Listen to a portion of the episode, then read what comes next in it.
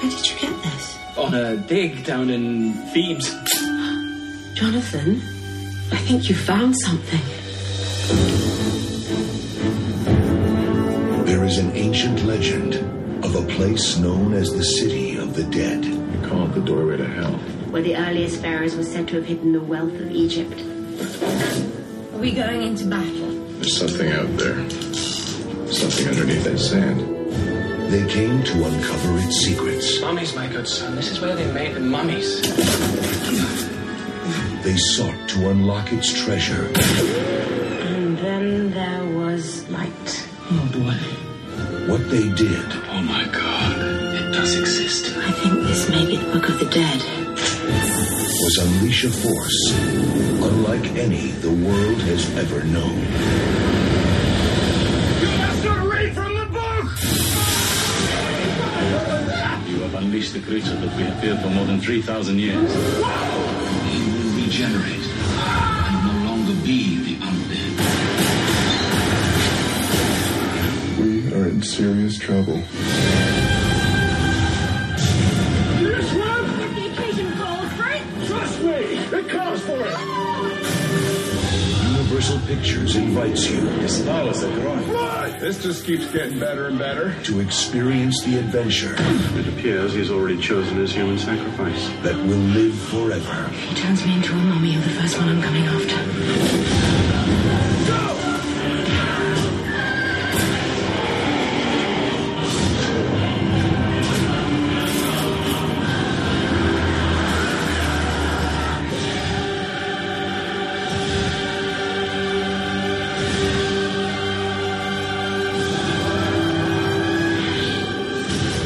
The Mummy.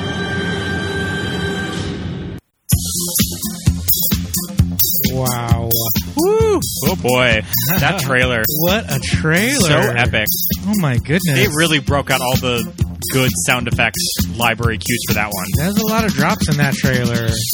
Wow. Everybody, welcome back to the show. Welcome back, Everybody out there listening, my name's Pete. and I'm Scott, and these are the movies that made us gay. Yay. Just us today, We're back. It's just us. no guests, just us. No guests. But, well, we'll give it some more applause because it's, even though it's just us, hey, it's like the good old days. Yeah, it's a beautiful night in Pasadena, It and is, it really good for podcasting. This is true. It's a lovely night for podcasting. There's uh not a car in sight. No, everyone's everyone's self isolating, uh, home uh, sheltering in place as usual, and uh, we watched The Mummy. From damn straight. We 1999. watched The Mummy, directed by Stephen Sommers from 1999. Another movie to put on the pile of 1999 movies that we've done because we've done a lot. Mm-hmm. Yes, there are plenty of 1999 movies uh, that are awesome. This is one of them.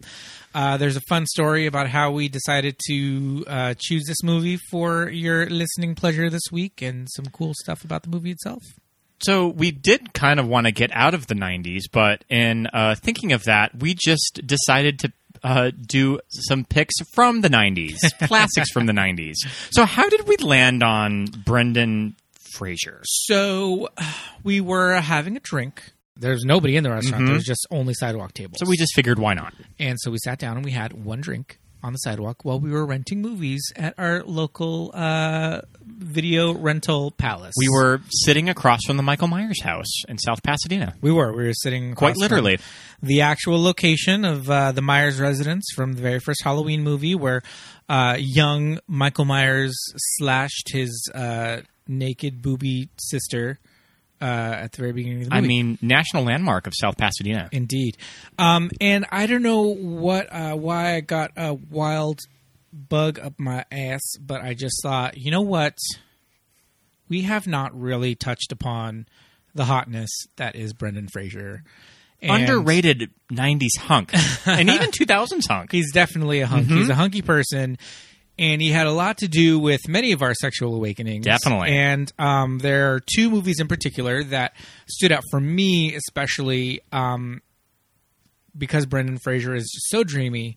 Um, I mean, most of his early, you know, uh, his early run of films, he's very dreamy in, and we're talking Gods and Monsters. I was gonna I was gonna mention that Gods and Monsters definitely had a Mm-hmm. profound effect on a young teenage me.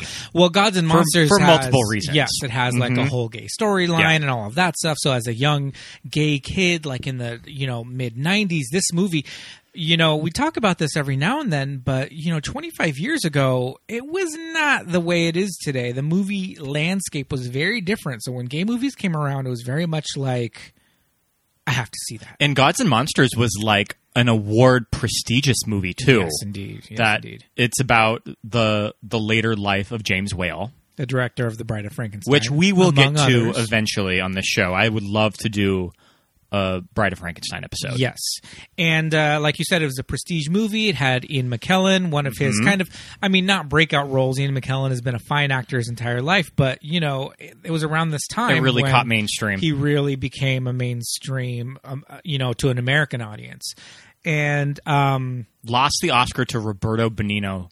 Benina, Benini. Benini, that's some bullshit right there. Hey, well, he wants to make love to everybody in the room. Who doesn't? Um, but we have that movie, and then on the other end of the spectrum, we also have George of the Jungle, where we have a shirtless loincloth, you know, trod uh, Brendan Fraser running around the entire time. This is also a sexual awakening for some people because I feel like Brendan Fraser was known in the late '90s for that bod. Definitely. Like he was known for like Not a lot of body fat. Oh my god, Mm-hmm. he was like two percent body fat. Yeah. during George of the Jungle, it was like a thing. It was like he was on all the rags, like you know, Entertainment Tonight. I I mean, and yeah, everybody this- Mm-hmm. was just interviewing him, talking about that body. And I was going to say, like, before Gerard Butler's crazy workout that got a lot of press for 300. And yeah, I Before Fight feel, Club. I feel, I remember reading a lot about before Brad Pitt and Fight Club, Brendan all, all Fraser's that, work that he put in it that was role. Brendan Fraser and George of the Jungle, and that body, yaddy, yaddy that he's serving. super cute movie too. Yeah. Um, but what I really wanted to touch on was I mean, Brendan Fraser's body is amazing, but his moneymaker is that face. It's that smile. It is that Yeah. Mm-hmm. face, those lips, those pouty lips. Yeah. I mean, and that face does not get any more beautiful than Encino Man. so good in Encino Man. Yes. I think um the movie's great. He's great in it. It's just really funny. It's charming. It's got Sean Astin from Yeah. the Goonies, who he loved, you know. Finest movie of Polly Shore's career. I mean, come on. We won't get too into Encino Man because I have a feeling we're going to be doing a whole episode of this very, very Hmm. soon. Maybe. Um, but the thing was, uh, we couldn't figure out a movie to do. We're like, we just got to choose one. And choosing these movies, sometimes if we don't have guests lined up saying, I want to do this movie, we're just like, oh my God, how are we going to figure out what the movie to do? So I said, we love doing these polls. Let's do a fucking poll. So we did the the Encino Man versus Mummy poll. And I knew this one would be pretty close because for me it was kind of a toss up. yes. I Yes, voted for sure. because I vote on my personal account because I am a listener to the show. I like to listen to my own voice. I personally voted for the Mummy, and I believe you did too. I did. I voted for the Mummy. Mm-hmm. and here we are. But in it was a pretty close poll too. not so close that our two votes skewed it Yeah, by any means. Ah, definitely. I think the mummy won by like five votes. I know that usually people of a certain age do have an affection for Encino Man too. Yes, this is true. This is true because yeah, it's just that it's a Brendan movie, but it's also part of the Polly Shore family. You and know, like you mentioned, a very underrated um, Sean Astin movie too. yes, that he's indeed. pretty good in. Yes, indeed. So, uh, so we landed on the Mummy from 1999, and I mean, this, you know, he's not serving shirtless body yada yada like Encino Man, but there are a lot of gay hallmarks in this movie. It's Mm-hmm. kind of filled with gay coded characters. We're watching it the other night just as a refresher and just like there's a lot of stuff going on, you know, from Rachel Weisz, who is serving face. Super fierce. She is serving. fa- She's walking the face category, and she may be snatching. I a mean, trophy. if Rachel is walking the face category, Patricia Vasquez as Anoxuna Moon is definitely walking the body category. Yes, Patricia Velasquez is serving body. She is like doing the five elements of Vogue as she's walking down that golden hallway She's posing the house down when she's like in nothing but when body she's paint. leaning on like the on the statue when of when the, kid- pharaoh walks of the little in. kitty cat, and Yep. Mm-hmm. she's and she's and she's stroking the kitty cat's head. She's petting it. She is wearing a nothing but body paint and pasties. Yeah, I'll have you know. like full uh, Playboy Mansion style from the mid '90s when they would when they would do body paint. Yes. I think Well- that was actually the mid 2000s. and also ancient Egyptian style from Mm-hmm. Yeah. you know this from this time frame. But uh, yeah, there's like there's like lady serving face serving body. There's gay coded characters. There's hunky Brendan Fraser. You know, A good a good showcase of just movie camp too. Yes. that knows how to have a good time. yes. I mean, on top of all that, it's a really fun adventure movie from '99 that I think was just a crossover hit. I think people just really liked it when it came out because Yeah. it's just fun. I have a little backstory of the making of the movie too. Sweet. Do you want me to go into it? Yeah. Go. Well, um, I think that the idea to reboot The Mummy had always been around at Universal, probably since the late 80s. I mean, when I was doing research, I saw Clive Barker did a pitch in a, s- in a story treatment to Universal. It was ended up rejected because I think it was just a little too dark. In 94, Joe Dante was tapped to direct a version with Daniel Day Lewis that was very close to getting made, and I think that it just fizzled out over budget issues. And then cut to the late 90s, like around 97, 98, Universal was kind of going through some financial trouble. They had some very um, notorious bombs that did not do well. Babe Pig in the City, um, Meet Joe Black, Jamie Lee Curtis and Virus, our beloved Psycho remake, definitely underperformed. And un- the Universal Studio head was definitely mining the company vault because they just really needed a hit. So Steven Summers ended up sort of giving them a pitch of, I want to make a Raiders of the Lost Ark take on the mummy kind Yes. of by the way of Jason and the Argonauts. Sure. And I think that kind of the studio was just really sold on his uh, enthusiastic approach to the material. That I think that Steven Sommers is just someone that really sort of wears his heart on his shoulder when it comes to directing movies, and I think that he just really wanted to make a sincere, fun mummy movie. yeah. So, uh, cut to casting it. They offered the role of Brendan Fraser to Tom. you mean Cru- Rick O'Connell? Rick O'Connell, excuse me. Uh, they offered it to like Tom Cruise, Matt Damon, the usual Ah. no. suspects, Ben Affleck, all of which had to turn down the movie just because their their schedules were just way too busy to fit in this movie. Tom Cruise, who went on to do a mummy movie 30 years later. And that one sucked. We can talk a little bit about that at the end. 20 years later. not Mm-hmm. 30. And Steven Summers really liked Brendan and was super impressed with what a sleeper hit George of the Jungle was.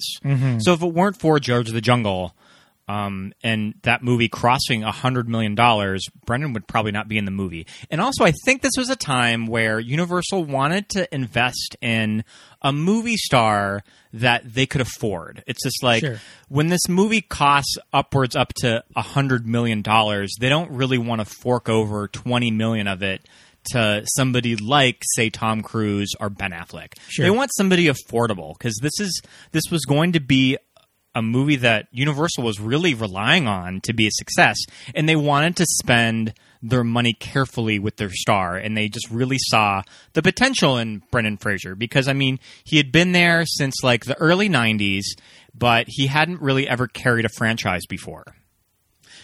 And I mean, I think he does a fine job in carrying this Definitely, movie. yeah. I think Brendan Fraser is the kind of actor in the late '90s that was. He didn't take himself too seriously. You Mm-hmm. know, he could be funny in these roles. He can play comedy, he can play Yeah. action, and what a perfect way to sell a movie. yeah. And plus, he's easy on the eyes. On top of all that, so uh, yeah, in a time that was like before social media, when we weren't really like in bed with all of these celebrities and their private lives. We don't Yep. really know their personality. You kind of knew that he was somebody that you can go to to make it lighthearted. And I think that Tom Cruise in this role would have changed the whole direction of it. and it kind of did in 2017. Yeah. Um, Matt Damon, I don't know. He I think he could be funny and lighthearted, but I think at that time he was focusing he was trying to get an acting Oscar. Maybe I could see Ben Affleck, but Yeah. I think it just has to be Brandon though. yes. Yeah. He he worked well. He works really good with Rachel Weisz, you know. Um, he works really good with uh the gay brother character, I forget, uh, John Hannah. Mm-hmm. He's just, yeah, he's really good with everyone. Jonathan. Yes, John. So filming began in Morocco on in May of '98, and it lasted for 17 weeks. This shoot sounded like a doozy of everything I've read about it. Uh, the crew endured dehydration, sandstorm, and snakes in the Sahara Desert. Snakes. Snakes. Yep. Apparently, they had a big snake problem on the set. They could not. There's some some snakes for you. They could not shoot in Egypt because Egypt notoriously is a very dangerous country. And Well, in the, night, the late 90s. And also, where they were shooting it in Morocco and Algiers was also very dangerous because I remember hearing stories of when they would do talk shows that the studio had to take out like a million dollar insurance policy for Brandon and Rachel. on Brendan's legs. Yeah. Well, I, I think they were also just worried that they would get kidnapped too. Oh, So yeah, so Brendan recalls when he's done interviews about it, he describes the production as happy chaos and the experience of making it. They didn't really know what type of movie this was going to come out to be in the end cut. Sure. Like they knew that it was something special, but they didn't know if audiences would really get it though. And then when this movie came out, May of 99, I think there was a lot of hesitation when it was put on uh, the early May calendar that it would interfere with another movie opening in May of 99, Pete. Do you know what this what that was? Um, I have no idea. We were just talking about it tonight, episode 1. Oh, So this opened probably a few weeks before episode 1. that's why I didn't see this in the theater because I was busy seeing episode one 30 times. So The Mummy opened May 7th, 1999 1999, and it grossed $43 million in its opening Respectable. weekend. And that was very good for this time. Yeah. I think that may have been a record that was probably shattered by Star Wars. Oh, easily But I shattered think by that Star Wars. The Mummy really took advantage of all of the buzz going up to a movie like Episode 1. And oh, here, here's this Here's something new else. mummy movie that we can see as we're waiting for that movie. So it just ended up sort of taking advantage of all of the buzz for episode one. Yeah. Interesting. Yeah, and then it went on to do The Mummy Returns in 2001 and uh, Tomb of the Dragon Emperor, which I have mixed feelings about. So this series has ended up grossing almost a billion dollars. Yeah. And this was a time before Marvel 2 that studios were just sort of figuring out what to do with franchises. And I think that movies like Iron Man, uh, I- uh, Thor, just kind of all of those Marvel movies, I think do have something to thank The Mummy for. That it really set the precedent of this is how you do a modern blockbuster. Okay. Would you agree? Um, or like this is yeah. Stylistically, yeah, I would say so. Yeah. Um, yeah, these movies were blockbusters at the time. I just remember people just really liking it. You know, I just remember everybody just thinking it was just so much fun. Mm-hmm. You know? Can you believe I did not see this in the theater? I didn't see it in the theater, um, but like I said, I was busy watching episode one. Which this just strikes me as a movie that I would have gone to at the drive-in Sure, too. Mm-hmm. at the many drive-ins in in Montana. Yeah. well, I mean, my town had a local drive-in, Yes, and a lot of times during the summer, you could only see movies at the drive-in too. sure. Um, yeah, I don't know why I didn't see this in the theater, but I remember the first time I watched it was at my good friend Jose's house, um, and he was like, "Oh, the mummy's on. We have to watch it." And I was like, "Oh, I haven't seen it." And he's like, "You haven't seen it." And he's like, "It's so funny." And like we sat down and watched it, and I was like, "This movie's amazing. It's so fun. Why haven't I watched this?" And it's got Brendan Fraser, who's totally dreamy, I think I. and I've loved it ever I since. think I rented this in the month of October in '99, so Mm-hmm. I kind of saw it as a Halloween movie at the time. another thing about this movie was that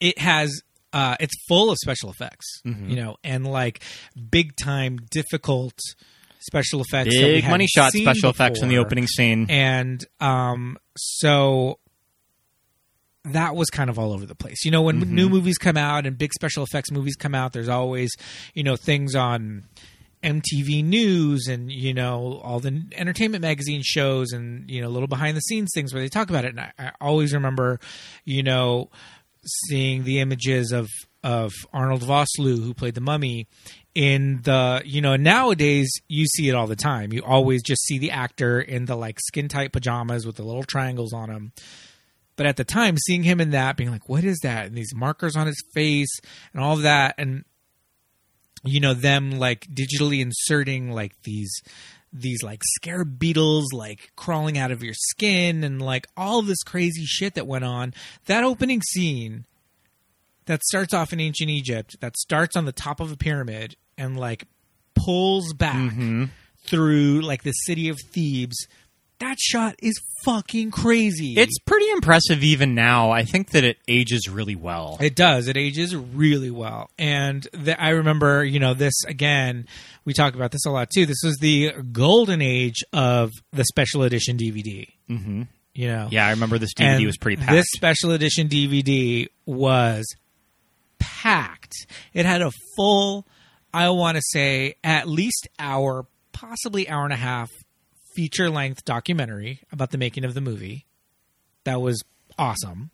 Full special effects reels, you know, from uh, storyboard to final, all that stuff, and just being obsessed with all of that.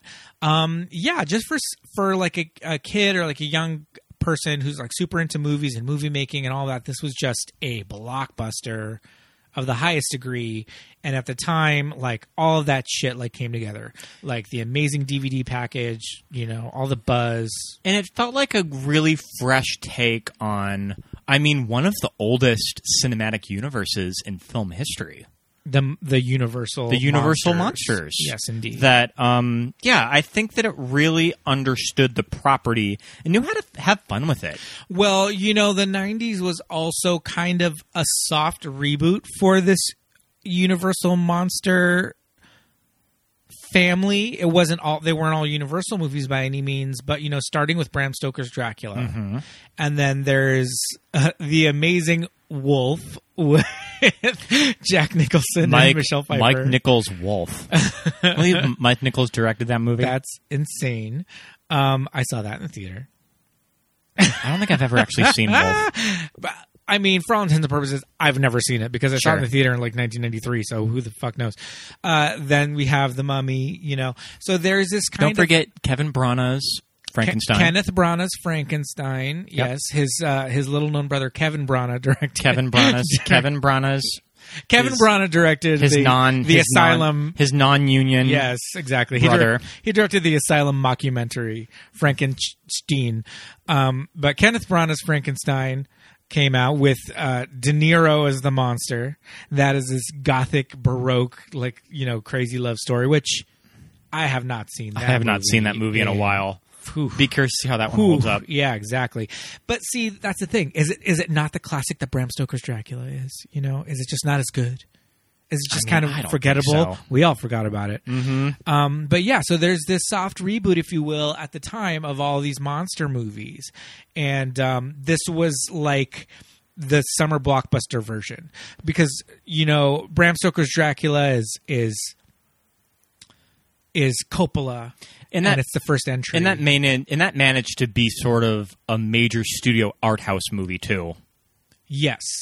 But also kind of like a fringe, like almost like a hammer horror movie. Yeah. You know what I mean?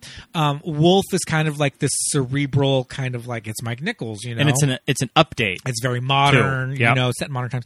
Um Kenneth Branagh's Frankenstein is like this, you know, almost like this um uh sweeping like epic and I think that Kenneth Branagh would say that he was trying to go more the book than James Whale was yes in his Yeah. too. and uh, almost like a prestige movie, almost a p- period piece.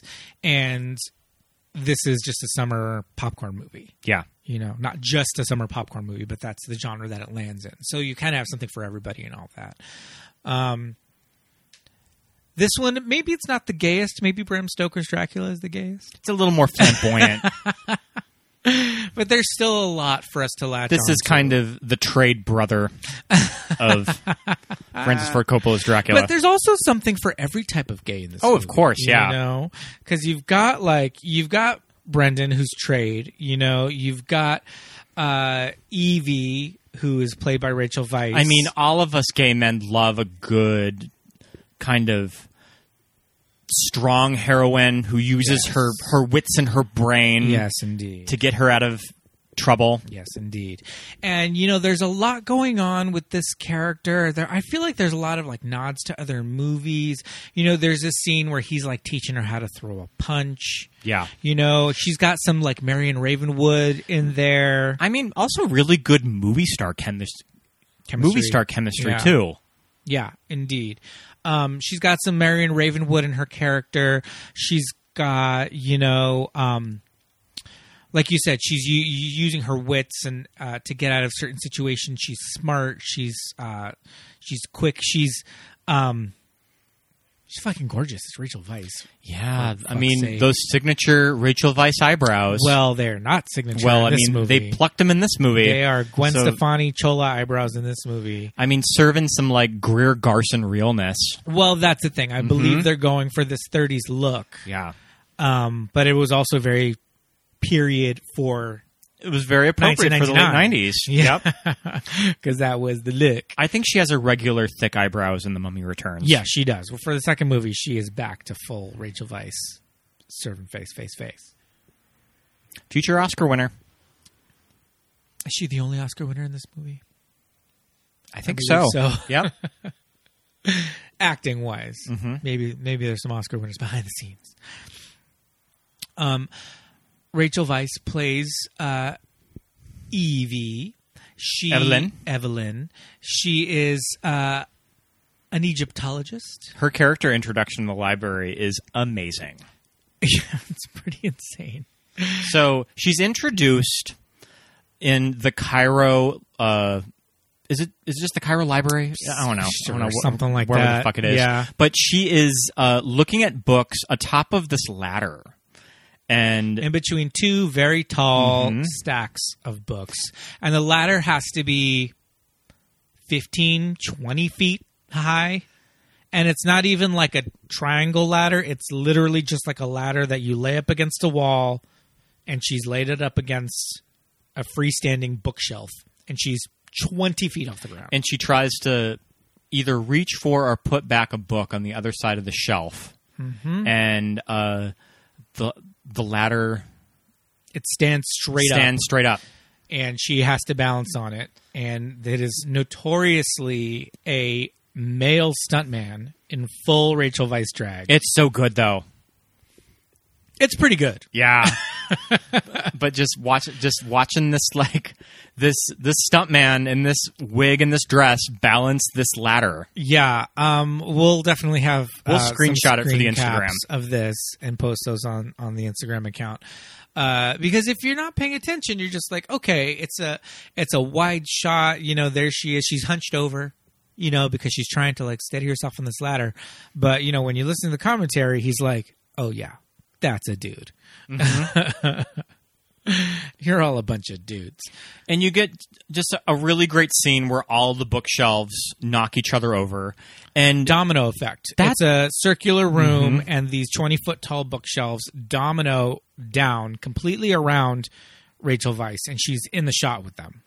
and they did that shit in camera. Yeah. it's One all- shot. Yeah, it's all in camera. She's there. And uh, I don't know if they had to do it multiple times because that would be a lot of resetting of those books in those shelves. Steven Summers, as I remember on the commentary, is pretty proud of it. That Yeah. I think they got it in one shot. He's proud of a lot of this movie. But I mean that that like money shot in particular, I think is pretty cool. Yeah, it is. It's really it's really cool. It's really fun, and it's it's right at the beginning of the movie. That's the thing. We were watching it, and we were just like, "Oh my god, this movie shoots its wad so many times." There's like a ton of huge uh, action sequences, special effects stuff, you know, stunts, all this crazy shit going on, and you're like, "Oh man, we haven't even gotten to the mummy yet." Yeah. like there's like a river boat that sinks and's on fire. like it's the movie just trying to top itself with each scene. Yeah, for sure.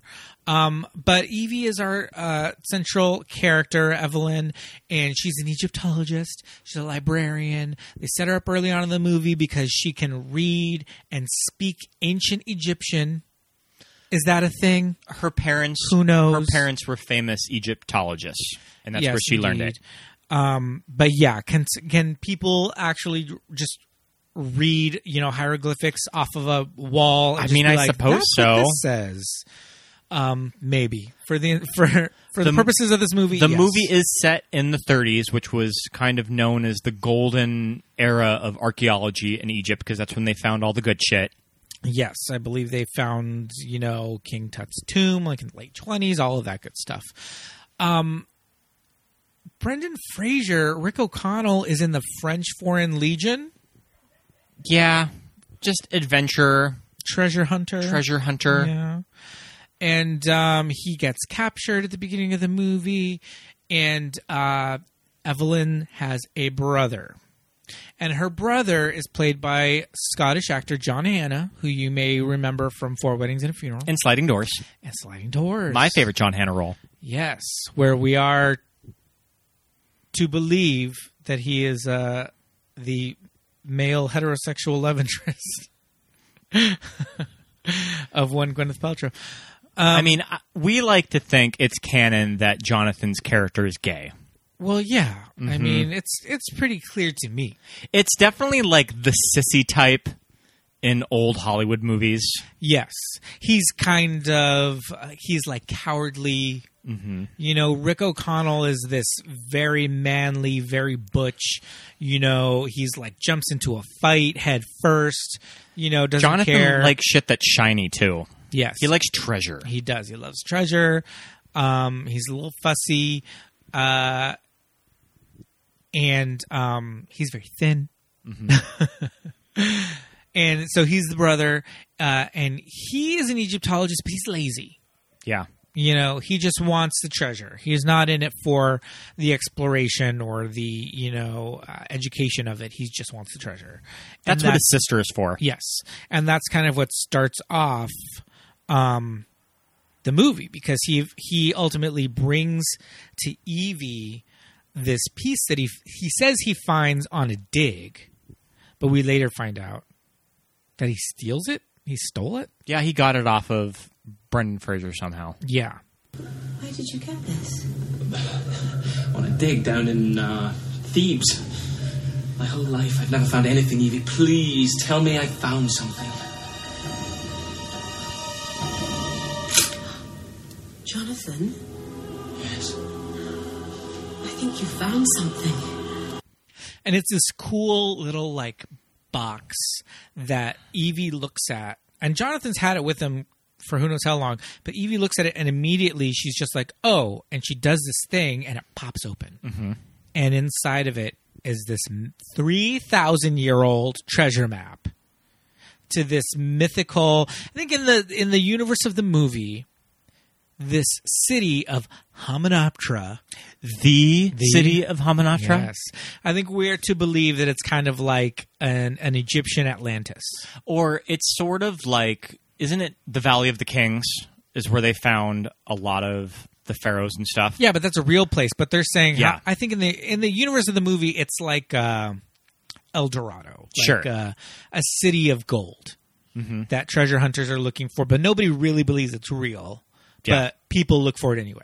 It's like the mythical version of the Valley of the Kings that all Egyptologists and a- adventurers waste their whole life trying to find. Yeah. Yes. Um, so we find a map, you know, that's going to lead us there. And the kind of like patron of this library that Evie works at, he's just like, um, and you know this actor, he's been in a million things. Um, and when you see him, you're like, oh, that guy. Uh, he's just like, no, like that's not real. Like that's Oh. Accidentally, fake." accidentally lights the map on fire. or is it an accident? Oh yeah, because we find out later He knows what's going on. So it may not have even been an accident. He sets, sets the map on fire. They lose the portion of the map that shows where the, the lost city is. And they're just like, fuck. So Jonathan's like, well, I actually really didn't get it on a dig. Uh, I got off this guy, and he's in this jail, and he, you know, maybe we'll find out some more information from him. So they go, and it's Brendan Fraser, and he's been in this prison in Egypt for three years.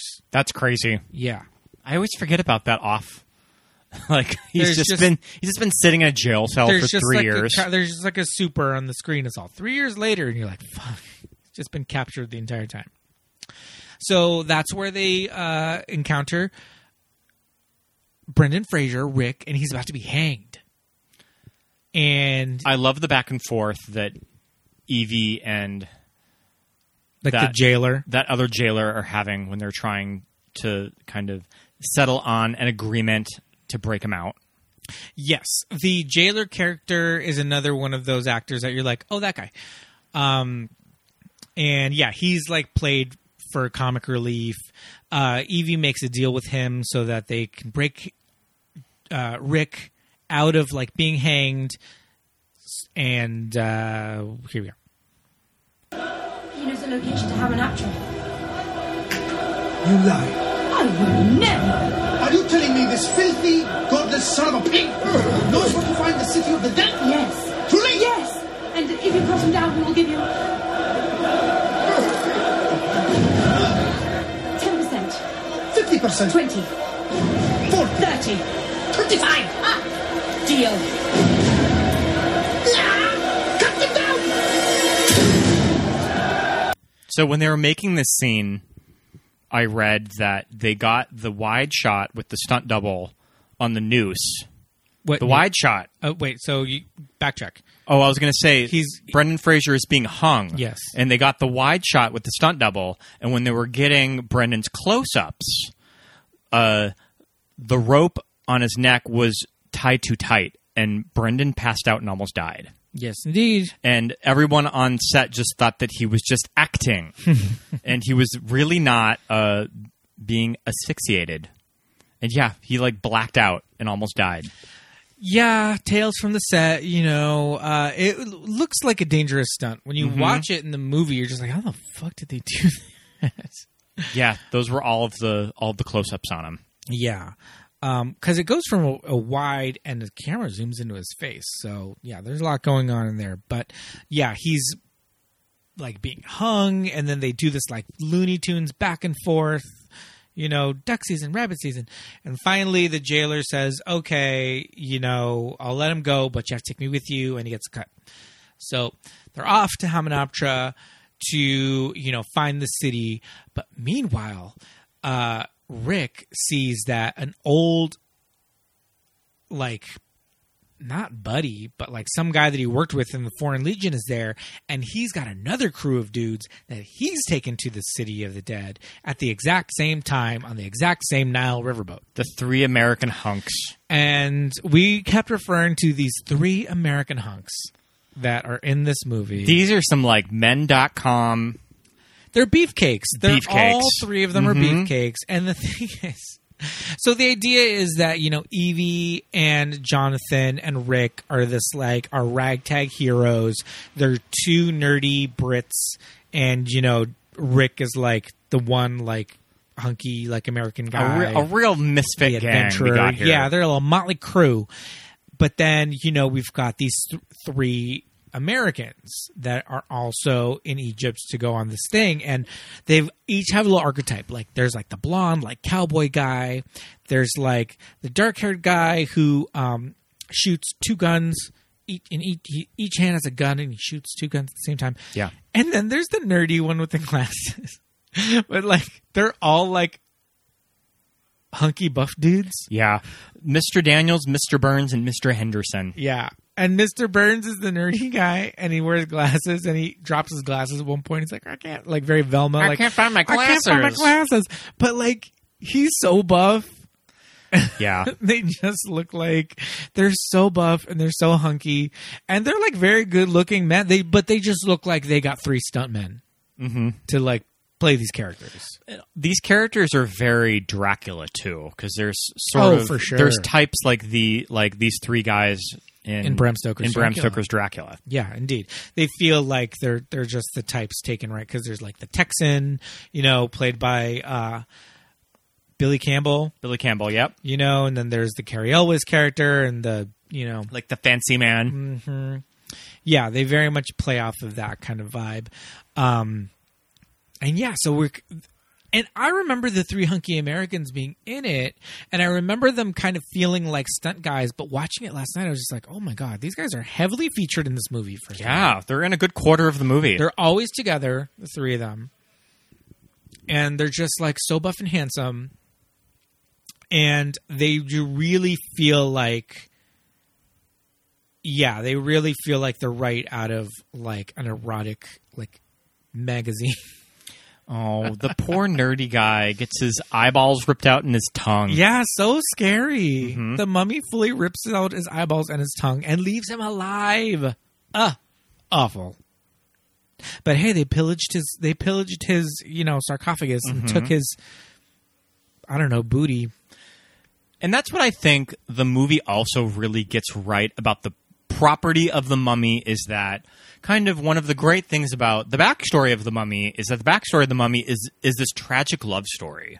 It's this sort of love never dies theme to this character of um, what's the mummy's name? Imhotep? Imhotep. and Emotep and Emotep. Anaxonamun. So it's like it's this very tragic backstory Yes. that I think really fits the material. And that was one of the things that I think the Tom Cruise movie was missing is Yeah. that it really doesn't give a shit about any of that. yeah, And I think that Steven Summers really understands that this is really the core of this property. yes, um, yeah. I think we kind of skipped over the the prologue at the beginning that starts in ancient Egypt. Imhotep is uh, a high priest of the pharaoh, and he's having an affair with the pharaoh's wife or lover or whoever, and uh, her name is Anaxunamun, and she's played by Patricia Velasquez, who's a supermodel in the '90s, and she's from South America, and she's very beautiful, Peruvian.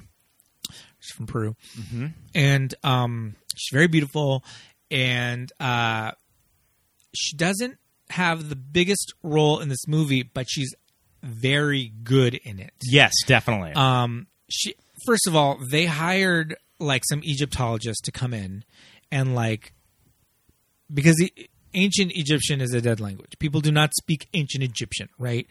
Uh, Egyptologists can translate it.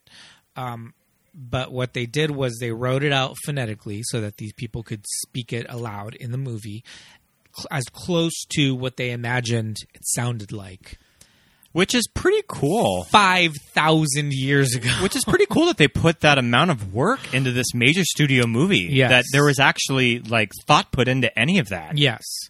Um, because again, uh, you know, modern Egyptian is not anywhere near what ancient Egyptian sounded like.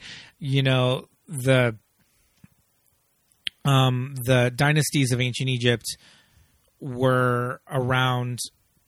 I mean, okay, so the whole like weird uh, timeline thing that like time like blows your mind, like um, okay, so Cleopatra, right? Cleopatra is closer in time to like Jesus, right?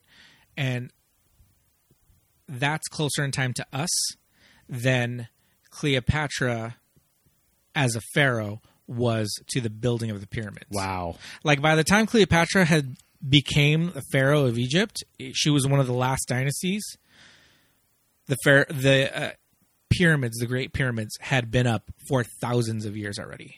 If you want to, listeners, if you want to listen to a really great podcast episode of Egypt and everything Egyptology and their amazing civilization, check out Ashley Cassidy and Lauren's uh, Ogles. episode of Egypt on Keep It Weird. It's really, really interesting. And they talk about all of that too. Yeah, and just how advanced their society was. yeah, we don't even Mm-hmm. know like if they had like electricity. They very well could have. They don't even know if slaves technically built the pyramids. Yeah, that's Yep. that's very contentious right now as it's you know to whether or not the Hebrews like actually built those. And they mention on their show that it's speculated that the pyramids had solar panel had solar panels on them too. yes.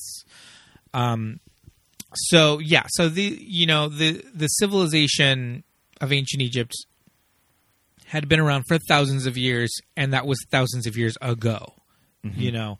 So um Patricia Velasquez, whose first language is Spanish, Mm-hmm. is doing an American movie in English, but she is speaking ancient Egyptian in the movie, and it like rolls off her tongue. Yeah, like, she does it. She does it pretty naturally. yeah, and she's got these scenes where you know she's being captured by like the pharaoh's guards, and she's like murdering the pharaoh, and then like these scenes are crazy. Like all this stuff is going on, and like very dramatic, and all this, and she is like spitting out this dialogue like nobody's business, Wearing And this, murdering it. Wearing this gorgeous body paint. and wearing nothing but body paint and pasties. Gr- My favorite scene of the movie is when the pharaoh looks at her shoulder and he sees that some of the paint's been smudged, so she's been Yes. touched. Yes. So he knows.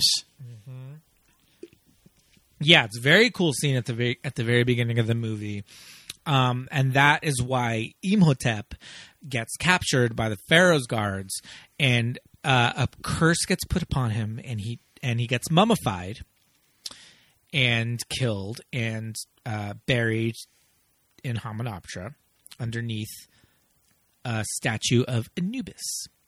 And when they, the curse is that anybody who releases him you know, you'll release the 10 plagues of Egypt upon the world and the curse of the mummy, and the mummy will come to life and kill everybody who, you know, releases him. Naturally. And his whole thing is because his girlfriend, Anksunamun, was killed as well, he's going to find her mummified body and resurrect her as well. And that's what he's trying to do.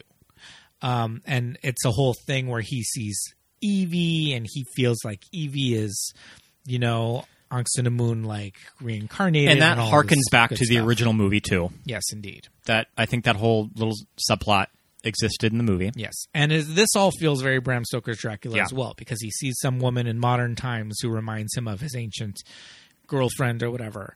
Um, and yeah, and Arnold Vosloo, who plays the mummy, is also this very handsome man, and he actually, for a movie made in the '90s, is you know He's Zafar Khan. He's from South. Oh, is he from South he's Africa? Oh. he's from Africa. okay.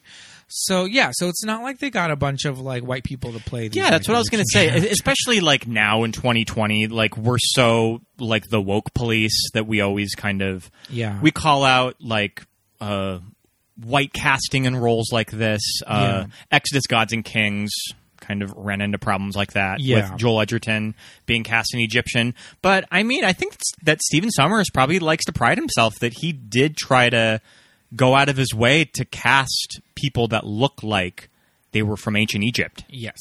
Um, yeah, they're not all, you know, Egyptian people It- by any means. It's but- not like they're casting like Kate Hudson Yes. as a Nox and a Moon and just putting on some bronzer on her. Yes, exactly.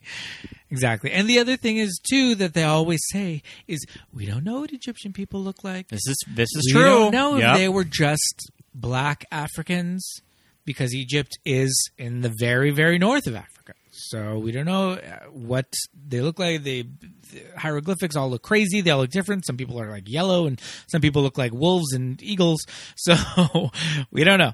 But this movie, I feel like, does a pretty good job, especially for the time frame. This movie has not been canceled, and I can't imagine that it would be for any reason. Because yeah, they did a really good job with the casting. Rachel Weisz plays half Egyptian because it, it, it mentions Yeah. that her, her mother is Egyptian, but it doesn't really linger on it though. Yeah, It's fine. Yeah. That's yeah, that's the only thing. But you know, whatever. Uh, maybe John Hannah's her half brother because he is 100% English. Mm-hmm. but um, so that's the whole reason that the mummy's curse is put there. Great know. backstory. yeah, really fun backstory. So the whole time, the hunky Americans and our ragtag crew of like Brits and, and Brendan Fraser are on this hunt to get to Hominoptera and they're like chasing each other and like everybody's got to get there first. But much like Raiders of the Lost Ark, they're digging in the wrong place. Mm-hmm. Um, and Evelyn knows where to really dig because she can read, you know, because she's the brains, the brain, of the she can read operation. hieroglyphics better, and they're using all of the like ancient ruins to help them.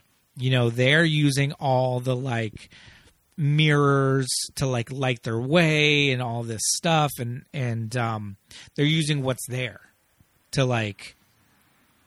To get to the mummy's tomb or whatever, I don't think they're actually looking to like unleash the mummy or anything. They're j- they just want to find the city of the dead to see what's there. You know, she's just doing it academically the other guys are treasure hunters. Um, but her brother is a treasure hunter as well. But you know, the um, the hunky Americans all make their way there, and their team is led by uh, the squirrely guy that used to work with Rick, but it's also led by Jumanji's dad. and also Cal's um, Cal's uh, right hand man in Titanic. No, Oh no no no no! Jumanji's no. dad. This is Jumanji's dad. No, he plays in it's Titanic. Bruce Ismay. Ismay. Yes, Who is this Freud? Is he a passenger? yes, Excuse me. I This was I was actor- confusing him with David Warner. Yes, you're confusing him with David Warner. This is Jonathan Hyde. You may confuse him with David Warner, but they both play prissy, pissed off Englishmen. That probably happens a lot in their career. probably happens a lot. Don't make that mistake. Uh, Jonathan Hyde also in Titanic, uh, but he played Bruce Ismay, the the cowardly, sniveling. You know, Mm-hmm. uh, who was he like the financier behind the Titanic? He did press for the Titanic. I Press think for them or Yeah. something. Yeah, You And Mm-hmm. might you might have your, your front page headlines, Mister Ismay. Oh and he jumps on the he jumps on the lifeboat, mm-hmm. and he's just sitting there like not saying anything. Oh My God, we need to do a as Titanic a, Ah, as episode. a lifeboat's being lowered. I fucking love Titanic. Bruce Ismay. Was he disgraced in real life? I think he was. I mean, I think that Hmm. Buried in a essentially. potter's field. well, I think that essentially any man that ended up on a lifeboat on the Titanic ended up re- probably regretting it for the rest of their life. Oh, that sucks. Yeah, It's women and children first, not women and children only. That save Mm-hmm. some of the men. God.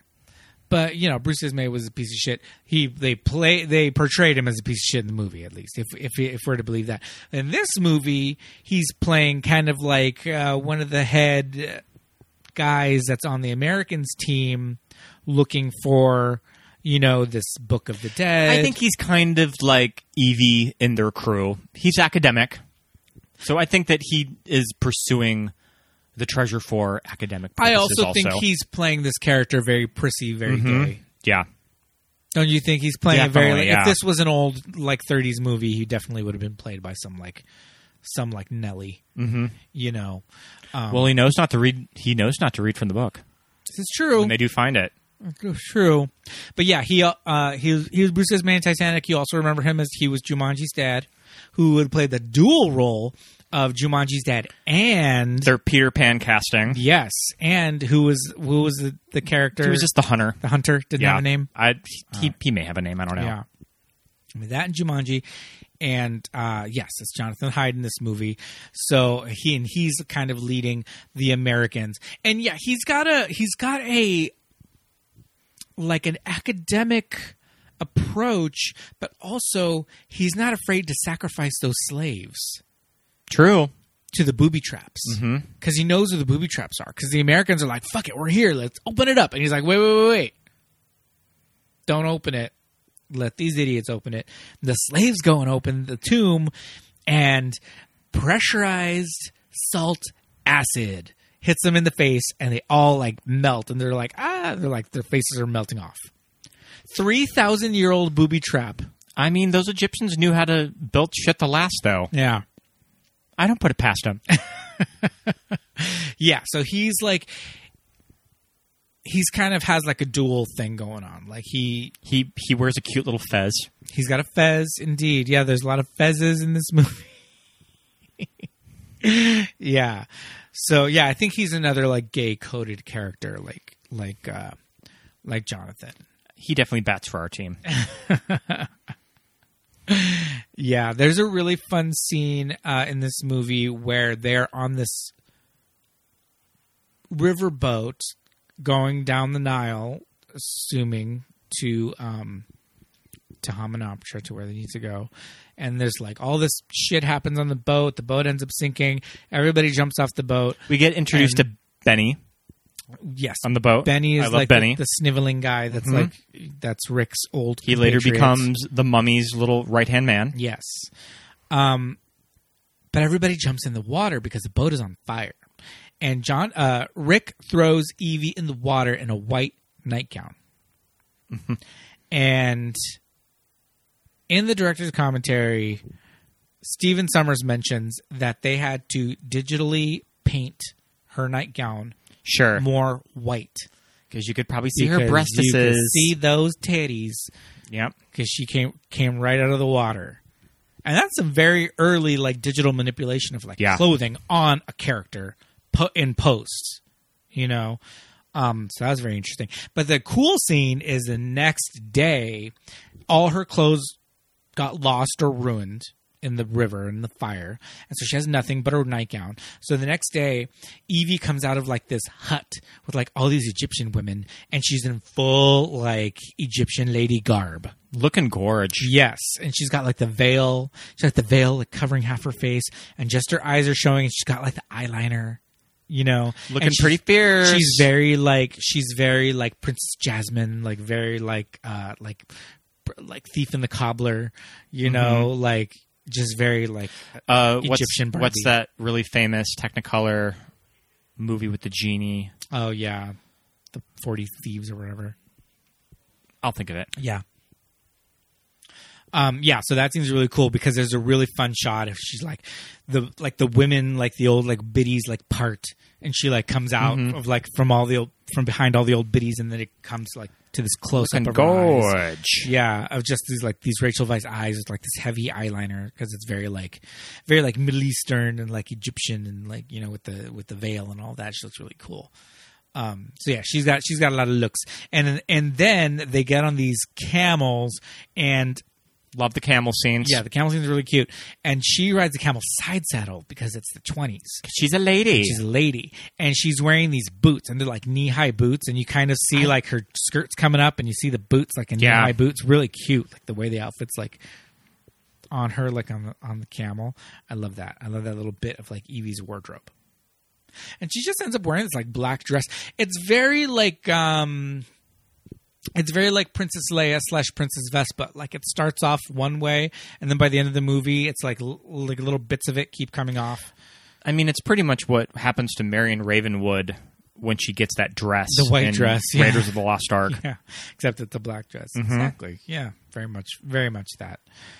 It's like this movie knows when to pick and choose kind of when to when to be campy, when to be sincere, when to be Yeah. self-aware. Yeah. Like ev- it's playing all of these cards in this movie. And what's also kind of cool about this movie, I feel like we've seen so many Pirates of the Caribbean movies Yeah. where there's so many set pieces Yeah. and at the end of the movie you really can't explain what happened. Yeah. I feel like there's a lot going on in this movie, but it all builds to something though. Like it all works together. Yes, for sure. I yeah, I think uh, the pirate movies kind of owe a lot to this franchise as far as like Mm-hmm. Yep. the big two-hour plus epic adventure. Yeah. you know, and the characters that don't take themselves too seriously. But yeah, yeah, the tone, the shifting of the tone, and all of that. Very much. It knows so. when it knows when's to be funny. It knows Yeah. when's to be s- it knows when to be Yeah. scary. Yeah, yeah. I think the Transformers also.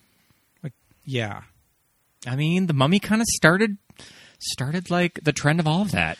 yeah. I think so. I think you're right. Yeah, and I think it started these action movies of a certain length because I feel like before that, action movies may not have broken two hours. I feel Yeah. like you know the two movies that were that long were like sweeping period epics. You know, English Patient. You know, I know like and kind then- of movies. And then like cut to Transformers, like the third one that which Yeah. is almost three hours long. Yeah. Yeah. And you're like, why does this movie need to be this long? Yeah, I think this movie did kind of set the stage for all of that. Oh, Thief of Baghdad. yes. That's what I was thinking of. yeah, for sure. Thief of Baghdad. Um Evie has some fun speeches. Uh I really love the scene where she's getting drunk, Yes. and you get some of the romantic tension between her and, and between Rick. her and Rick. You're wondering what is a place like me doing in a gal like this? Yeah, something like that. Oh, Egypt is in my blood. You see, my my father was a very, very famous explorer, and he loved Egypt so much he married my mother, who was an Egyptian and quite an adventurer herself. I get your father and I get your mother. And uh, I get him. But what are you doing here? Oh, look, I, I may not be an explorer, or or an adventurer, or a treasure seeker, or a gunfighter, Mister O'Connell, but I am proud of what I am. And what is that? I am a librarian. Work, bitch. Very good piece of writing. It's also like we're going to set up our main character. This is what she's doing in the story. Yeah. These are the motivations, and boom. You know what I get from this movie a lot too? I get a lot of uh, Disney's Atlantis: The Lost Empire. Sure, I could see that. Yeah, I get a lot of that from this movie. Um, same time frame, right? Was Atlantis. around? Atlantis, I believe, was 2000. 2000, or 2001. Yeah. I think probably a 2000 made Disney movie, and it came out in 2001. Yeah, yeah, yeah. All that time period of it of adventure movies and all that. A little bit of Stargate there if you're going to throw in like a sci fi element. Yes, yes, indeed. Oh, Stargate. Pete and I love Stargate. I love Stargate. It's got Kurt Russell with a, in Mm-hmm. a flat top. Yep. He's got a flat top. Mm-hmm. He's hilarious. Has a lot of good um, Egypt scenes in that fierce uh, crime game. Yeah, it's got Jay Davidson. Jay Davidson. Yeah, he's like the head bitch, like Egypt alien Mm-hmm. from the future. Check out Stargate, y'all. I mean, if you haven't already, not the TV. Well, the TV show's fine, but I mean, the movie where it came from, the very first Stargate, which also, uh, speaking of Atlantis, you know the the whole thing that Disney's Atlantis is like a ripoff of Stargate. I mean, it pretty much hits all the main It's like the story same beats of Stargate. the same story. Yeah. But that's for that's for another podcast. Yeah. that's for another episode. We'll post about the the the theory behind that. But um yeah, so uh Evie's librarian. They unleash the mummy. Mm-hmm.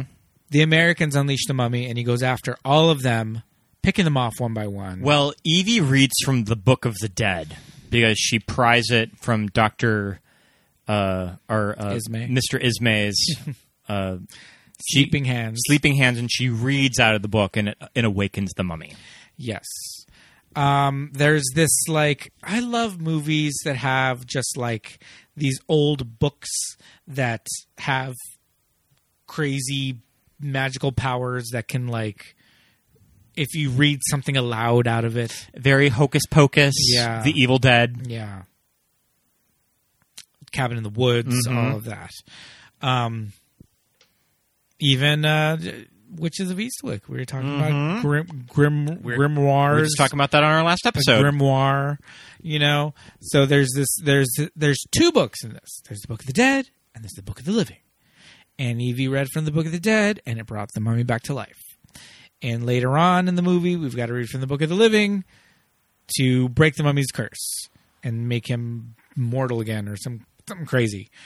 But um Some cool effects work when the mummy is awakened that he's just this walking mummy corpse. Because, I mean, when you think about it, audiences would have just been familiar with uh, a body walking around in shrouds. That it was kind just of a, wrapped in bandages. it was kind of a cool take on the mummy to see this half decomposing body walking around, and when Yes. he uh, kind of finds someone to suck the life out of, a little bit of him comes back. Yes. Um, there are four. There's the three Americans and Jonathan Hyde, Mr. Ismay. Each of them took a canopic jar from his tomb, and each of them holds one of these jars. And every time he goes to get one of the jars back, he kills one of them and he sucks the life out of them. And he just leaves this like rotted, desiccated like husk behind. And after he does that, he becomes more and more human looking from this like rotted mummy corpse. But yeah, he's not just like walking around wrapped in bandages. Yeah. He's like all decomposed and gross and like falling apart. Which is yeah, it was really cool. And the effect is really cool too because you can like see through him. You can see through like like holes in him and stuff. It's really interesting how they did it, and it holds up. And maybe that's kind of why a movie like this had to wait until the late 90s to be made. Yeah. Because maybe they just couldn't get any of those effects right in Oh, no all way. of the, the Clive Barker versions. Well, No I mean, way. the Clive Barker one probably just would have been makeup. But I mean, Yeah, it would have maybe, been a guy in wrapped maybe in that's just kind of why they couldn't make those movies is that it was a budget issue. And when they got to the late 90s with industrial light and magic, they could feasibly do this in a movie now. yeah, yeah. Because any five years before this, it would have been somebody wrapped in bandages. It would have been a really tall, really skinny guy. You know, like uh like uh Return of the Living Dead, the like oil can monster guy, you know, just like that kind of like just a really skinny, gangly guy, you know, puppet work, puppetry, which is cool. You know, Return of the Living Dead has some really great effects in it, but um, there's some really cool uh, digital work in this with the with the like walking mummy corpse and The Mummy definitely has. Who's the actor that plays the Mummy? Arnold Vosloo. Arnold Vosloo definitely has some. I have in my notes David Copperfield Vegas acting. He does. He's got very David Copperfield acting in this movie. He's very like flourishes, just arm flourishes. I love the mask that he wears when he's in Cairo. Yes. I think it's cool. Yes, because his face is still like all gross and like falling apart, so he wears a mask because that's not inconspicuous either. But definitely looked like he's on his way to do his magic act on the strip in Vegas. Yeah, for sure. There's some interesting stuff because you know, I mean, it's a mummy and he's a monster, but he roars. Yeah. But then Brendan Fraser roars back. You know, so I love there's, the like- scene where he scares the mummy with the cat. Yes, because the cats are the protectors of the underworld, Mm-hmm. so he's afraid of cats. I mean, we have some protectors of the underworld roaming around our apartment right now. Yeah, I mean, I hear people running around downstairs at two o'clock in the morning. Could be the downstairs neighbors. Could be a don't know. mummy. I don't know. Could be a mummy, but they're not running around up here because we've got these three idiots watching over us, mm-hmm. puking on them. Oh, you! Oh, you want to get in this house? I throw up on you. That's all they would. Is do. there nothing more badass looking than Anubis? Just the those ancient The big Egypt jackals. jackals or statues. I think Yeah. they look so rad. Yeah, very cool. They're creepy. They're scary. They're beautiful. Yes, Those indeed. ancient Egyptians really knew theatricality, man. Yes. Uh, some of the Anubis creatures in The Mummy Returns are a little questionable. Oh, that's right. There is like a full like There's an Anubis army. CGI army in that movie. We haven't really discussed The Mummy Returns, which we have like we have a love for. Yeah. We'll sometimes just put it on. We usually don't make it all the way through the movie. no, that one is a little bit more labored. That one's crazy. Yeah, that one gets a little bit nuts. Uh, Steven Summers, I feel like his movies just got more and more off the rails as time went on. There's Do you know a what I lot think this going on. series should have done as a follow up? What's that? I think they should have followed it up with a vampire story. Sure. Like like we've already done ancient Egypt. Now they need to go to like Transylvania. Well, he did Van Helsing. But I mean, I feel like the But logical Evie, Evie and, and Rick? progression should have been they go to Transylvania and that's where they meet Van Helsing. Sure. That would have been fun. But then, like, we wouldn't have gotten Patricia Vasquez back. So I guess you kind of have to do the Mummy Returns. Yes, she does come back in the sequel, and she has a much bigger role, and she's a very bitchy, like villainess. Yeah, I mean, it's pretty cool that Steven Summers is just the type of director that he really saw that she was giving 110%. So he's Yeah. like, well, I'm just going to write you a big role in the sequel. Yes. Like, I'm going to do you a solid and we're going to have you back. Yeah, and he did, and she came back, and she was amazing in it. She was uh, like a real like shining point in the in the sequel. And there's a lot of actors that return in Steven Sommers movies. I want to say that um, Ben Benny, I think that he's also in other Steven Sommers movies Mm. too. He might be in Deep Rising. I don't remember. Oh, I don't remember any of Deep Rising. Yeah, St- Steven Sommers did Deep Rising the year before this. What's that one about? That's the one set on uh, a ghost ship, and there's a sea monster Oh, jeez. on it. okay. Do you know who loves Deep Rising? It's Ashley Cassidy. yeah, I don't think that I am super familiar with that one. I'll have to look it up. Is it Tom Sizemore oh, jeez. in Deep Rising? I can't remember. Wow. That's awesome. Um, when Arnold Vosloo as the mummy f- comes back to his human form, he is mostly walking around in tattered rags and um, shirtless. Treat Williams. Oh, Tree Williams. That's who it is, Deep not Rising. Tom Sizemore. Okay. Can see how you get the, make that distinction. Um, yeah, Arnold Vosloo's walking around. It's his like the tattered rags are kind of like fashioned into like almost like a loincloth situation. Um, shirtless most of the time. You know, there's scenes where he like rises up like the sands of of the of the Egyptian desert to like trap, you know, our heroes in a sandstorm. That's where we get the image from the poster. Yes, that is Mm-hmm. where we get the image of the poster. His like his face is like coming through the sandstorm. Oh, but this is where they meet someone else from Titanic.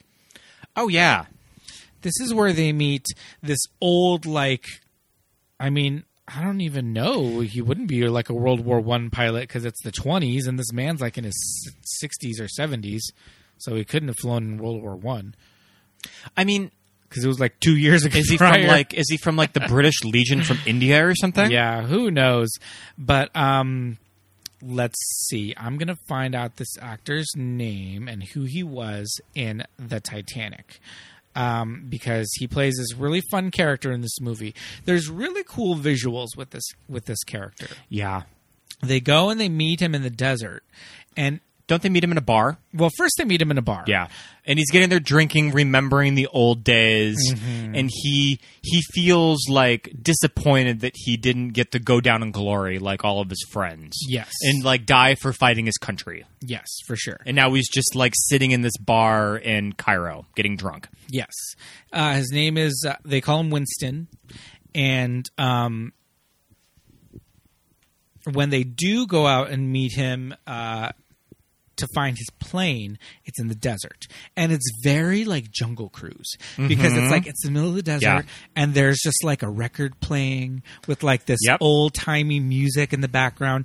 And he's sitting under this giant umbrella in the desert. And the shot is crazy. It's like Yeah. out of another movie. I mean, this is some like English patient shit Yes, too. it's very English patient. This shot. So this actor's name is Bernard Fox or Bernard Fox. You will remember him from Titanic. He played Colonel Archibald Gracie. and famously said, like what I always say, women and machinery don't mix. Yes, uh, and if you can't picture him, he's a, like a portly old British man with a mustache and um, and gray hair. And what I remember him from that was crazy is I remember him when I was a kid. My sister and I would watch Bewitched, and this was. Uh, I was so young that I didn't realize that Bewitched was an old show from the 60s. Sure. I just thought it was like this new show that I'm watching about a witch lady who lives with her husband. Who is your favorite Darren? Um, my favorite Darren, I ha- would have to say is uh, I think it's the first one, like the skinnier one. I don't know which Dick it is, Sergeant or York. I'll have to look that up. But on Bewitched, uh, Bernard Fox played Doctor Bombay, and Doctor Bombay was a uh, a witch.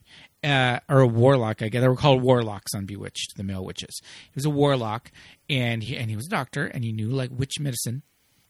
And when Samantha needed him for like witchy stuff, she would say, uh, Dr. Bombay, Dr. Bombay, emergency, come right away. And then he would apparate into the house because they would like disapparate on Bewitched and just like boop and like pop into the house. And he would pop into the house. And I remember seeing him in Titanic and being like, holy shit, that's Dr. Bombay. And he looks like not a fucking day has past. Sure, Ah. still looks the same. Crazy from like the '60s because Bewitched is from the freaking '60s. First season Bewitched was black and white, which blew my mind as a kid because I thought this was a brand new television show. Uh, I I I don't know if I've told this story on this show or not, but I remember because I thought Bewitched was new and first run as a child because I was a stupid kid. Um, I remember seeing um, like the Inquirer or something, the grocery store, and Elizabeth Montgomery was on it on the cover, and I was like, "Mom, That's Elizabeth. What happened that's to- Samantha from Bewitched. what happened to Samantha Stevens?" And my mom's like, "What do you mean?" I was like, "She looks so old." And my mom's like, "Well, that's what she looks like." And I was like, "But Bewitched," and she's like, "Bewitched was from, from I was a kid." I was like, "Oh, never mind, oh, that's cute. never mind." It was like before Nick at Night. I just watched it on like KTLA or something. But yeah, um, we get uh, Winston who like flies them into battle, and they fly into this sandstorm that like that like Emotep like causes with his like mummy breath, and Winston does get his his like crash It's into a the desert. it's a very bittersweet ending. It is, yeah. because He like he dies. like goes up to him, and I want to say that he almost has a smile on his face. Yeah. like he got to go out in his shining glory. Yeah. this is what he wanted. piloting his Yes. piloting his plane. This is what he wanted to, to into fly into battle. this like mummy, yeah, this mummy like desert storm. what a way to go! Yeah. Um yeah, so that that scene kind of comes in and like kind of comes and goes this character, but it's but it's a fun memorable character when you see him. And he's a he's a fun actor and he, he's like yeah, he's memorable. He's, he's fun in Titanic, he's fun in this. He was fun on Bewitched. Good old Bernard Fox. He died in 2016 at the age of 89. I'm gonna pour out my uh, my Bud Light Black Cherry seltzer for you, Bernard. when you look at You're Bernard, a hell of a guy. when you look at Bernard Fox's uh, IMDb, he was in two episodes of Passions, and guess who he played on Passions? He played Doctor Fucking Bombay. I didn't know Passions had like a Bewitched crossover. That's crazy. Because there were witches on Passions. yeah. Like Yeah, it's the somehow same universe. Bewitched share, shares a Passions universe. That's crazy. Duh. yeah, he's fully credited as Dr. Bombay. Which there are characters names. There's a character named Tabitha. I wonder if it's like the actual like Tabitha Stevens, like all grown up. That's funny. We'll do a passions episode. we we probably know some people who know enough about passions. I feel like our We guest know a Mark couple. Rosenberg probably does. We know a couple of people who would know enough about passions. So, um, Emotep has Evie. He's taking her back to back to Hamunaptra to like do this, you know, ritual on her. He's gonna bring Anoxinamun back from the dead, and the guys got flown there by Winston, and it's a race against you know the clock to save her. And just like craziness ensues. The set that they resurrect, they try to resurrect Anoxun Amunat is pretty impressive. Like that space Yeah. is that they set dressed is pretty cool looking. yeah there's there's a lot going on it's uh it's it's it's all supposed to be underground you know because i guess you know the city of the dead is like thousands and thousands of years ago so it's all underground now probably you know just got buried by the sands of of egypt and time um but it's yeah it's all this underground set and it's like these tombs and catacombs and it's really crazy and there's a lot there's a lot going on there there's a really cool sequence where brendan fraser fights a bunch of mummies and he's kicking and punching and Shooting them, shooting and swords and all this stuff but the thing is famously the way they shot this he did it with stunt actors but this was 99 so they couldn't really do it where they just painted them all out because there's too much going on so he did it with stunt actors to like get the blocking and then he did it all by himself Yeah. with nobody there and then they digitally inserted all the mummies I mean, that's some movie making shit right there. and that's like brendan fraser's stunt performer extraordinaire Yeah. you know like Mm-hmm. hitting all these marks kicking punching nothing You know, you had to block it a very particular way Yeah. of how you're going to do it in post. Yeah. And like not pulling his punches and not like just kicking straight, you know, following through and all that stuff. That shit is hard and technical and precise.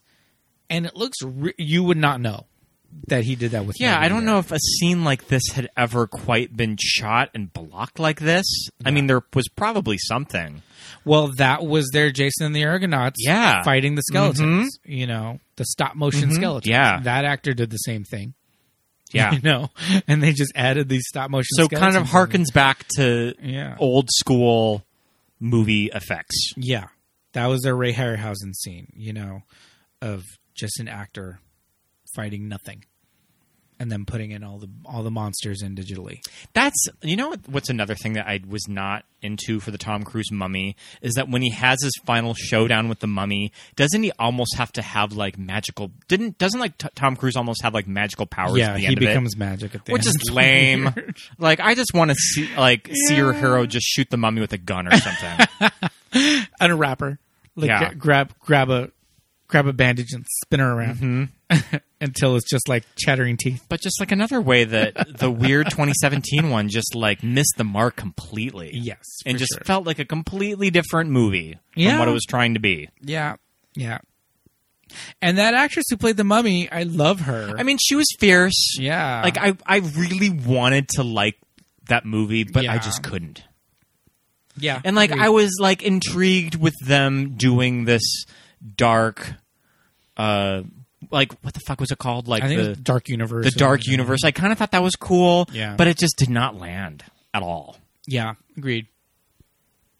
Agreed. Russell Crowe's terrible in that movie as as Dr. Jekyll and Mr. Hyde. Or just Dr. Jekyll. Doc, is just Dr. Jekyll. or is he just Mr. Hyde? I Who don't knows? I don't remember.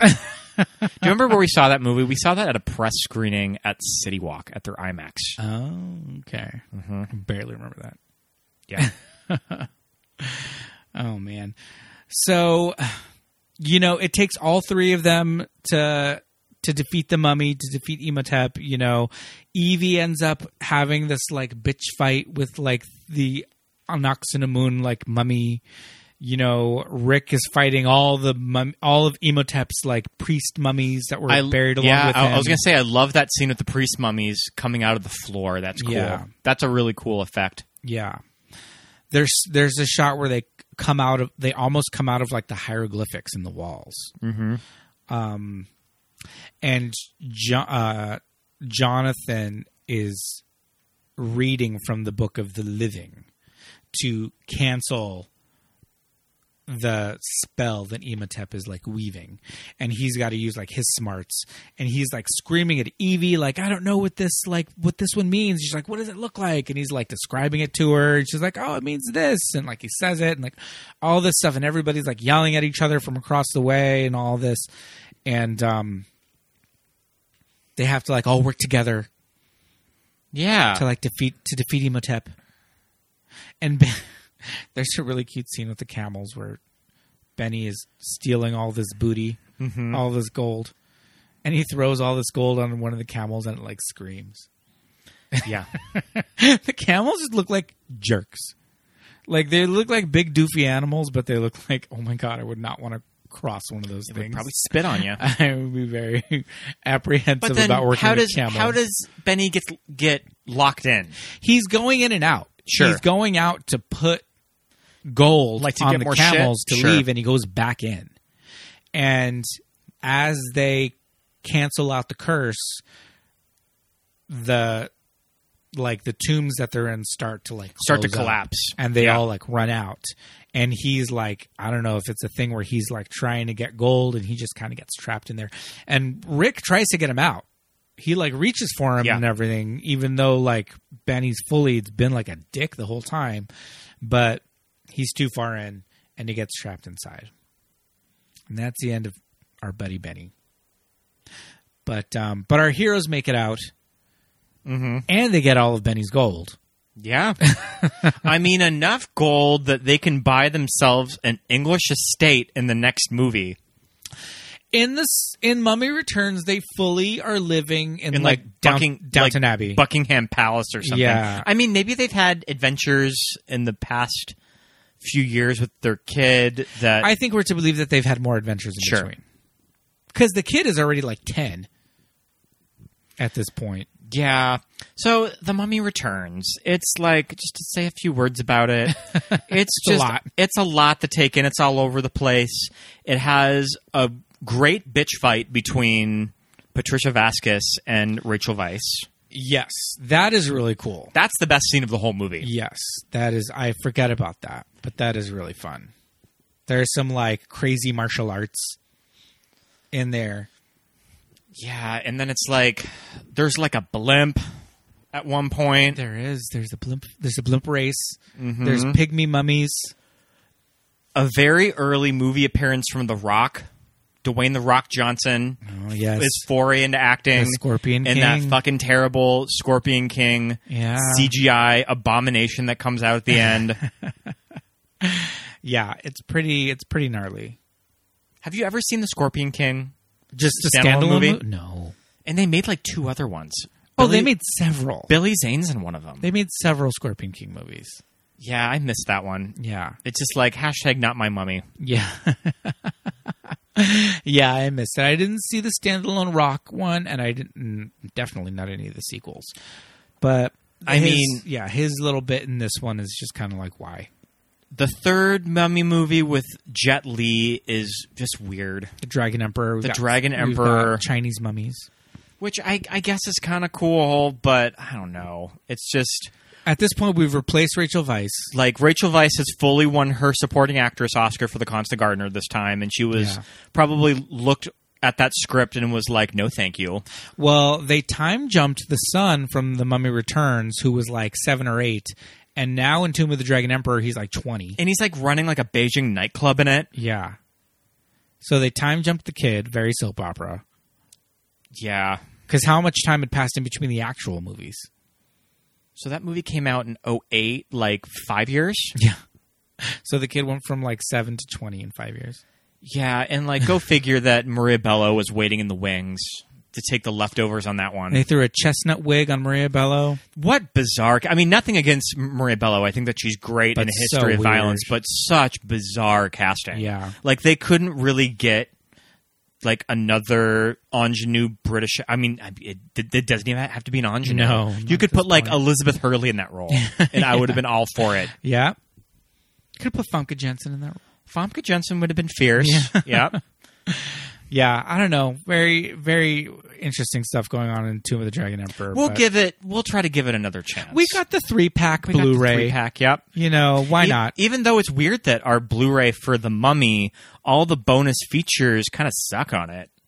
like they didn't transfer over the classic DVD stuff on it. because they were probably on a second disc on the special edition. possibly. Yeah. Yeah. who knows but um, yeah we got we got the three pack blu-ray set because you get, we're completists if anything we're completists Yep. so we had to get the three pack just like we got the three pack of the matrix trilogy even though neither of us have watched matrix Reloaded is Ultimatum. What Garbage, is the last and one I called? have never have actually seen Revolutions. oh revolution I remember it got. Awful, i wish it was called the matrix it got ultimatum awful reviews when it came out, and I hated Reloaded, so I didn't even bother. sure yeah it's pretty much like an extended version of reloaded Sure. it's just like a longer I mean, it's the since same thing. we're talking about the year 1999, The Matrix came out in spring, Yes, and it this did. was an early summer movie. Yes, indeed. So, opened in the same movie season. Yes, and I definitely saw The Matrix in the Yep. theater. I saw that several times. That The Matrix was a movie that like Oh, it was an event. everybody was talking about. Mm-hmm. People were just like, "What was your favorite fight scene? What was your favorite like? What was your favorite this? What was your, like every people? You was just like, what was your favorite move? What was your favorite like special effect? Like what like I remember seeing dissecting it? The Matrix at the drive-in with my dad, and Yeah. then going with my stepdad in the Judith Theater when it was in the actual movie theater two days later. Nice. Mm-hmm. Yeah, um, I remember blowing people's minds and just being like, "Oh, you like The Matrix? Let's watch the first ten minutes of this movie that I like to call Vertigo," and because um, compare and contrast, shall we? Because both movies start off with the main characters or a main character being chased by police officers across rooftops. Sure. Oh yeah, in the totally. dark. I never thought of that actually. Yeah. And I'm sure that the Wachowskis like had that in mind Oh, when they were doing it. Oh yeah, they did. Also, fierce trans icon Yeah, Lily and Lana. Lily, and I believe Work it out. Lily is directing the fourth movie. I thought Lana was doing it. no, I think. Well, who's the first one that came out as trans? Isn't it Lily? No, Lana was first. Pink Oh, hair. Oh, okay. Pink hair so is Lana. It was Lana.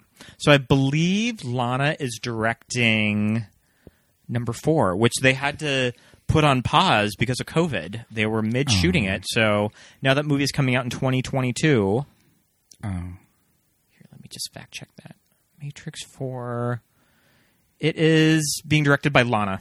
Yeah, pink hair. Yep. Yeah, I'm, I know which one's which. I am excited for the new Matrix because I do think that it is going to be a wipe slate clean that Reloaded and, there's- Revolutions and there's never a lot of existed. Mm-hmm. mystery about about it. There's a lot of mystery about who Keanu's playing and about Neo and like is he going to be Neo? What version of Neo? Like all this stuff. So And it's I've- bringing me back. So I'm speculating that he took the other pill in this new movie and it's an Yes. alternate timeline sure. of like he takes the did he take the the he would take the blue pill then? I don't remember which. Well, is he would which, take yeah. the, the pill that he just goes on living in the The one Matrix. he didn't- yeah. But it's kind of fated that uh, Neo's path is going to be that. Yeah. And like 20 years later, he just has to he has to save the world again. Well, I I I mean I don't know because then they'd have to pull his body out of the Matrix and uh, he's all fifty. Yeah, that's true. They'll work it out. They'll work it out. It's one thing to pull your body out of the Matrix pod when you're like 25, but in a, Sure. Well, at that time, L- Keanu was probably well into 30. his 30s. Yeah. Yeah. Because I was like 22. Um, yeah, good times. Go watch the Matrix, everybody. But skip, but skip the sequels. Mm-hmm. Mm-hmm. yeah, man, 1999. What a time for movies. I mean, definitely just there was something for everyone in the year 1999. Yes, indeed. that you were able to get kind of the early reboots to. I mean, reboots wasn't even like a word that Yeah. was even on the There were remakes. the at cultural time. They were radar. remakes. and even at the time, kind of remakes were very passe. Yeah. As much like I mentioned before, Pete and I are odd defenders of the Psycho remake. the Psycho remake had just happened, so Yeah. I feel like the word remake was left a very sour taste in a lot of moviegoers' mouth. Yes. Like mouths, but I feel like the mummy People started saying reimaginings. like the mummy well that didn't happen until the tim burton Yes. planet of the apes Planet of the movie Apes. but the mummy just was able to take this older property and just do something fresh and cool with it Yeah, for sure. there's a lot of camp in this movie a lot of things for us young gay boys to latch on to i love a fierce heroine Yeah. that we mentioned with rachel weisz i She's- mean she's beautiful. She's serving face. She's got costumes. She's got makeup. She's funny. She's smart. and I'm like a huge Rachel Rachel Vice fan. I'm like Yeah. her her number one fan here. I love you're Rachel a Vice. Rachel stan. I was wanting her to win the Oscar for the favorite. Mm-hmm. I wanted her to have a two for two yeah, record at the Academy Awards. she's so good in the favorite. Mm-hmm. Yeah. Oh, Rachel Edelweiss. Edelweiss, Edelweiss, my country. Um, kind of what else in this movie that any kind of Final thoughts Final on thoughts on The on Mummy? the mummy. I mean, th- it's just like there's little sprinklings of things for for the gays to watch out for. You know, like I said, uh, if you're into like if you're into like beefy daddies, like you w- watch it for Arnold Vosloo and the American hunks, Yep. and just imagine what they're doing in their tents after dark, after a long day Mm-hmm. of Yep. digging in the desert. Brendan Fraser is just dreamy. He's just so dreamy. wearing a, a gorgeous hairpiece in this movie? Oh yes, this with this wig on him Mm-hmm. is it's uh it's auburn. because I want to say that Brendan's hair had probably been receding for a good time. So probably any time after the year '98, he's probably wearing a hairpiece in a movie. Yes, and Brendan Fraser's hair is this specific shade of of auburn. It's like a burnt sienna. yeah, Like it's not just brown. Rachel Weisz has brown hair. Mm-hmm. I I was Brendan rocking. Fraser has. I was rocking that auburn hair for a while. Brendan Fraser has like a burnt sienna. It's almost red. You know, Yeah. it's a very. It's an auburn. You know, chestnut. Like I don't. Yeah, I'm not. I'm a stylist, so I'm not going to call out the the colors or the numbers, but yeah, it's it's in the reddish family. we have not even mentioned his nude scene in Gods and Monsters that I remember pausing a lot. Mm-hmm. I mean- when he takes off that towel in front of Ian McKellen when they when they come in from the rain, See his butt, right? hmm you see his you, you see those gorgeous buns. See those buns. Yeah, his body. Like I'm telling you, if you do not remember, if you're not around or whatever, Brendan Fraser. It was like before Brad Pitt. I mean, when you just think of like body, body, body in like cinema, you like Brad Pitt is the one that everybody always Yeah. goes to from Fight Club. But before that, it was all about Brendan Fraser. Mm-hmm. And this was at a time when like beefy hunky guys, you know, like were more in like the David Hasselhoff like Yeah, it pro was- wrestler It kind was of all about like Leo and Titanic, who was like probably Skinny. clocking in at like one thirty in that movie. 125. Mm-hmm. Um yeah, like hunky guys went the way of like uh pro wrestler, American gladiator, like buff, you know. or it had you had to be very Or you were specific, skinny. like Arnold too. But well, and, Arnold like was just Arnold's- buff. He was a Arnold's kind of bodybuilder. well, and also Arnold was kind, was kind of like in his own class altogether. Yeah. with like him and JCV, like Jean Claude Van Damme. hmm Um, you know, right now we're in this time where like every single male actor is just like super cut, super ripped, whatever, this cardio body. But that wasn't really the thing at that time, and Brendan Fraser was kind of known for this nuts body. Um, and like I said, his face is just dreamy. He's the whole package. Um, so yeah, he- and he's funny and charming Yeah. and just like Really knows how to play comedy. Yeah, yeah. The one scene in Gods and Monsters that, like, when I watch it back now and I get a little misty eyed is that when you see the big uh, kind of dream sequence of James Whale, like, Oh, yeah. passing away, Mm-hmm. Yeah. and you see the reveal of Brendan Fraser, Uh-huh. and he looks like Frankenstein's monster, Mhm. and you're like, "Is that is that Frankenstein's monster?" Oh Yeah. no, it's it, it's Brendan What's his Fraser, name? Yeah. and it's shot and he's shot in like silhouette. Yeah, it's so shadow. beautiful. Yeah. Check out that that last scene of Gods and Monsters. It's great. Check out all of Gods and Monsters. There's lots of male nudity in it.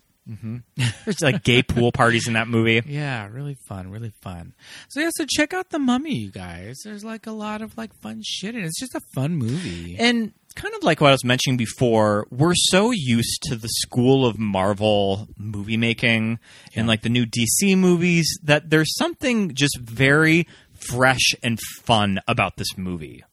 That it was kind of laying the the blueprints of how to do movies like that. Like it was Yeah. onto something. yeah, for sure, for sure. And uh, we have Steven Summers to thank for a lot of that. yes, indeed. Um, so yeah, uh, check out the Mummy if you haven't already.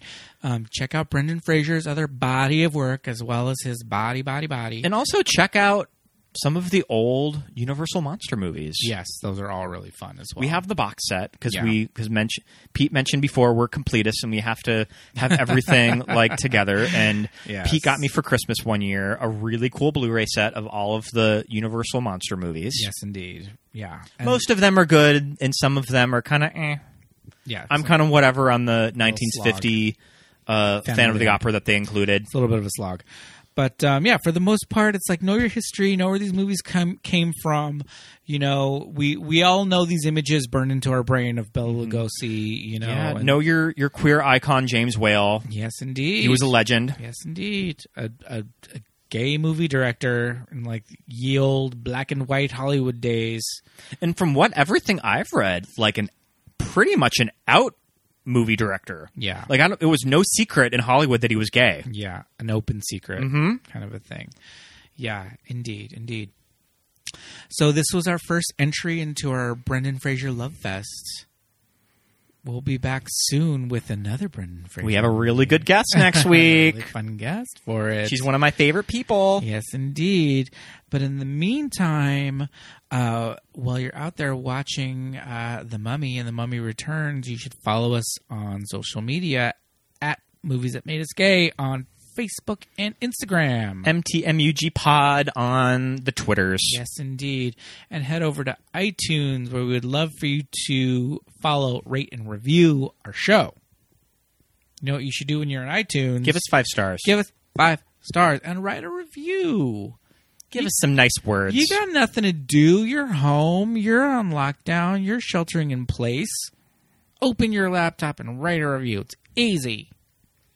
And um, yeah, do all that fun stuff and listen to us. And uh, in the meantime, we will see you next week. Bye, everybody. Bye. Bye.